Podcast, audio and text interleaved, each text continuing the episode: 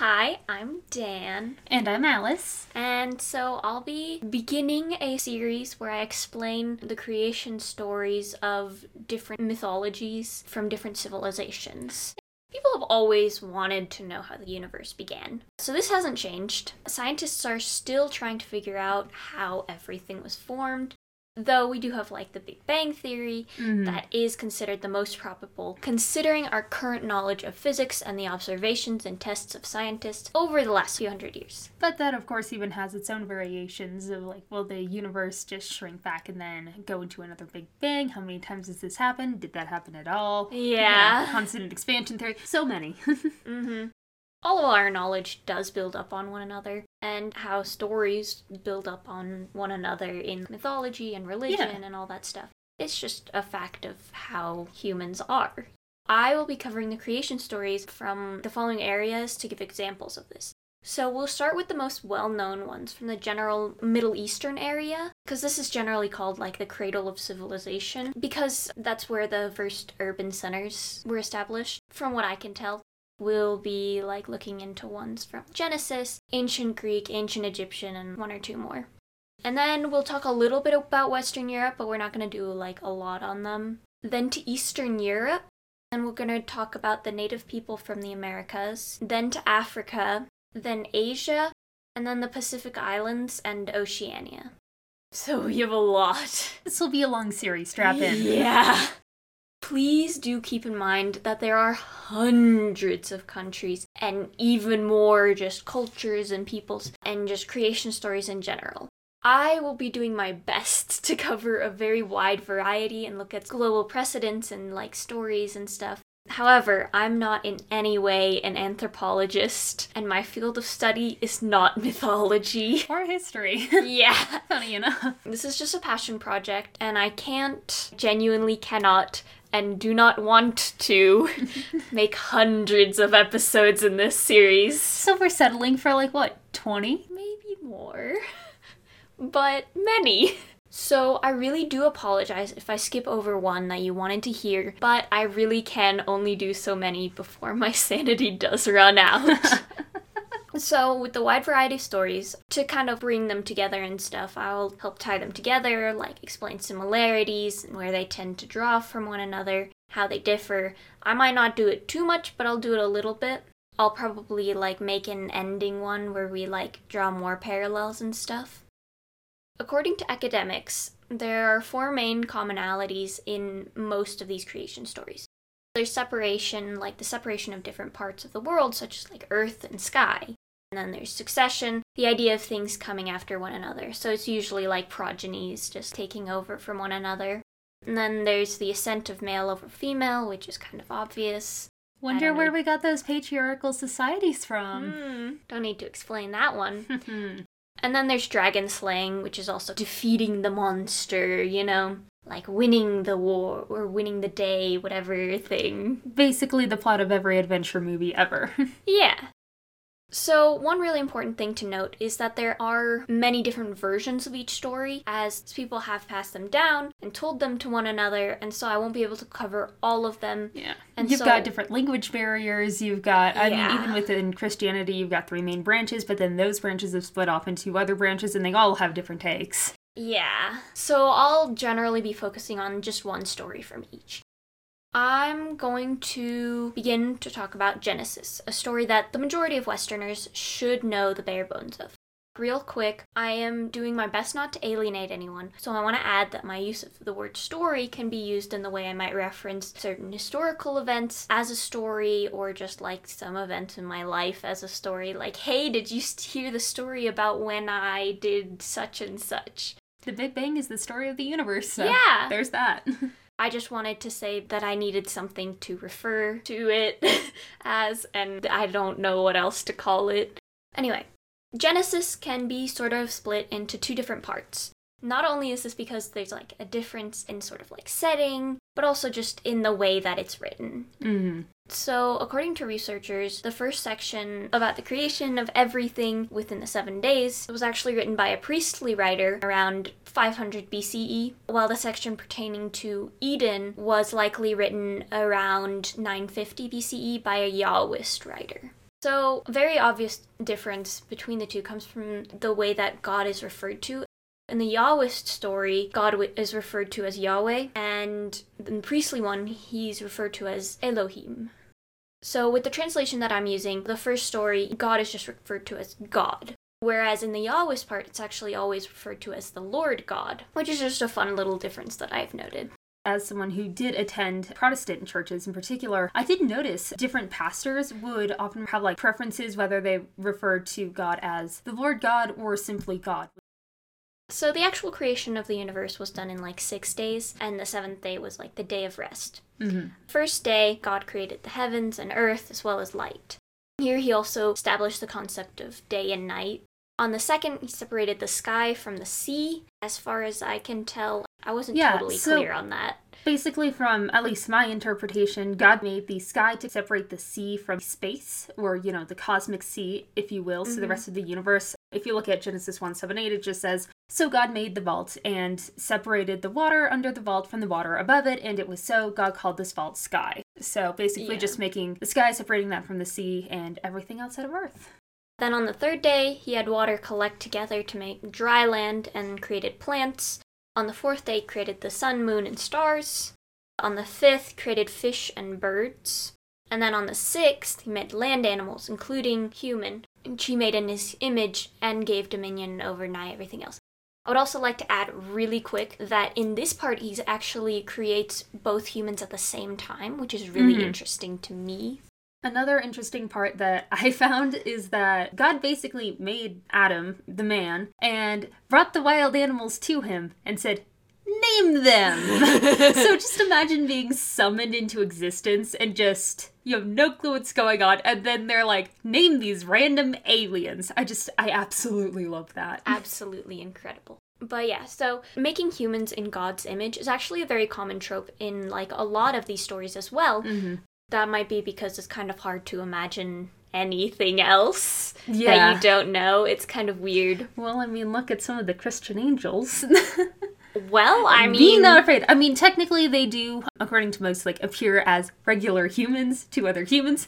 But if you are one of the people who was like kind of part of the prophecies or whatnot, or you had an Oh, important no. role to play, that's when you knew you were in trouble. You're like, oh no, I have been chosen. like, oh god, what be am not I a- looking at? Be not afraid. I'm very afraid of my new responsibilities. Please.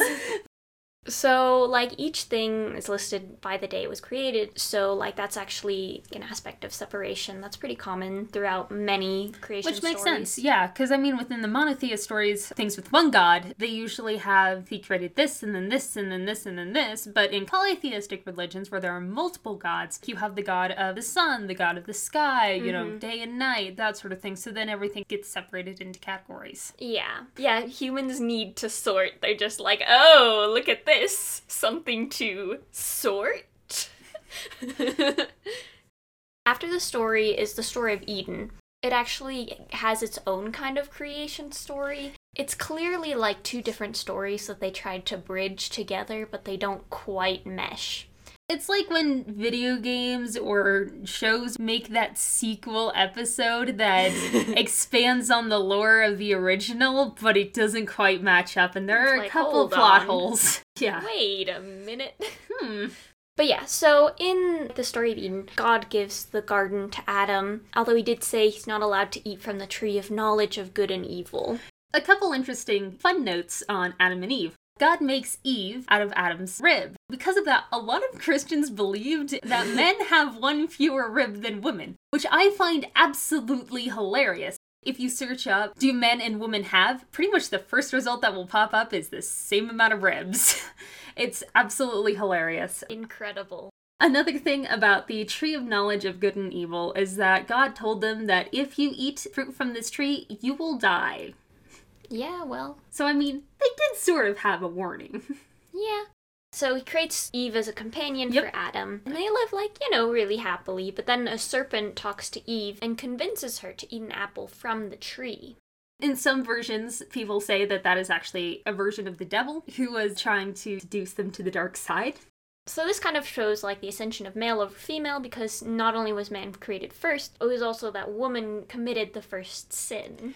I'd like to add like a side note for this. I just want to know if it's like technically a sin if you don't really know the difference between good and evil. It's just Depends like, on the hmm. denomination, I would say. Back in the day, there were many different versions where you could pay to get into heaven. Did not matter how corrupt you were. I mean, is that not what we're doing now? Some versions of Christianity have actually bypassed that. Doesn't mean that they uh, don't want your money, but just because you donate to the church does not guarantee you a place in Depends in which some church. I don't know, man. Yeah, well, you know, In essence, this means that God wants obedience and does not want humans to have free will, which is kind of interesting to me. I'm like, hmm. Yeah, they definitely had a very kind of different free will and outlook. Right after they eat the fruit, they're like, oh my gosh, why do we not have clothes? What are we doing? We must hide. And God's like, oh no. they know things now. He's They like, know things. on. They have moral judgments. I don't like this. It's kind of funny because the line that he uses basically goes, Now that you know the difference between good and evil, you are like us, God. And in Christianity in particular, God is made up of a trinity versus just one. God basically says, Oh, well, now you're like us, so uh, gotta curse you with death. Another interesting fact is that for Eve, he pretty much says, childbirth will now be ultra painful for you. So have fun, and also you must absolutely be even more subservient than you already were to um, man. The only punishment that Adam gets is you have to work for your food. And I'm and like, cursed to die. I mean, like, cursed to die, yes. But I mean, between men and women having to work for food, they both kind of need the food. So I feel like one of these I genders mean- got off easier. Is it really kind of him to punish them when they didn't know any better? And not only that, he made this tree grow in the center of the garden, which is a place where it could no way be ignored. It can be argued that they did know better because they were explicitly told they'd die if they ate the fruit, which I mean, 800 years later they did. But putting temptation like right in their reach could either be seen as kind of a test of obedience and faith, or I mean, if I were a god, I kind of want to see what happens if humans have like more, you know, of that free will and moral judgment. Like, sure, they'll die, but Interesting. I'm going that he wanted them to do it.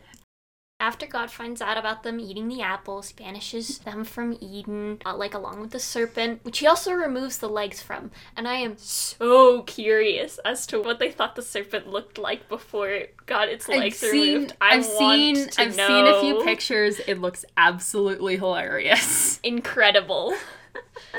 so this can kind of be interpreted as sort of like defeating the dragon, since the serpent is considered like evil or Yeah. whatever, and so stripping it of some of its power kind of does count, I think. And defeating the evil of the woman. Oh, mm. yes. you might be able to tell like succession is not really found in the story, which is you know fair. You could consider the fact that Adam and Eve do eventually die and like pass off the world to their children, I suppose. After Adam lives like 930 years. But you can also kind of consider the seven days where each thing is like individually mentioned. And it's like, oh, this happens after this, and this happens after this, this happens after this. It could be considered kind of succession. This is probably the most widely known story of creation, and it's the one that's generally told in all three of the major religions in the world. So, as far as I can tell, the Jewish and Christian versions of Genesis are the same because I believe that Christianity and Judaism do kind of like parallel until they split eventually. Yeah. And I will just make a quick note here. The three major religions are Judaism, Christianity, and Islam. Another point that I will make is that Judaism and Christianity both come from like the Hebrew text and they kind of differ as the Jews believe that God is just one being and can never become a mere man. So uh, that whole thing with cheesy boy is kind of just Hmm. very very different also given that the old testament in particular was recognized as a collection of stories i mean as is the new testament Mhm. uh, but because of that the interpretation between christians and jews are very different and i mean Hmm. interpretations among christians vary but even though the text is basically the same the only main difference i could really find is how the lord is referred to as just adonai which just means the lord which is kind of funny given that in judaism the lord is just one person. But i digress. The difference is really just where Christians found salvation and kind of this concept of heaven and that sort of mm-hmm. thing. That's not really how uh, most Jews interpret it. And so it's more a story about God and his people, and Adam and Eve is just a footnote for them compared to the whole Adam and Eve is hammered into you. As someone who has attended both Protestant and Catholic, that's been my experience.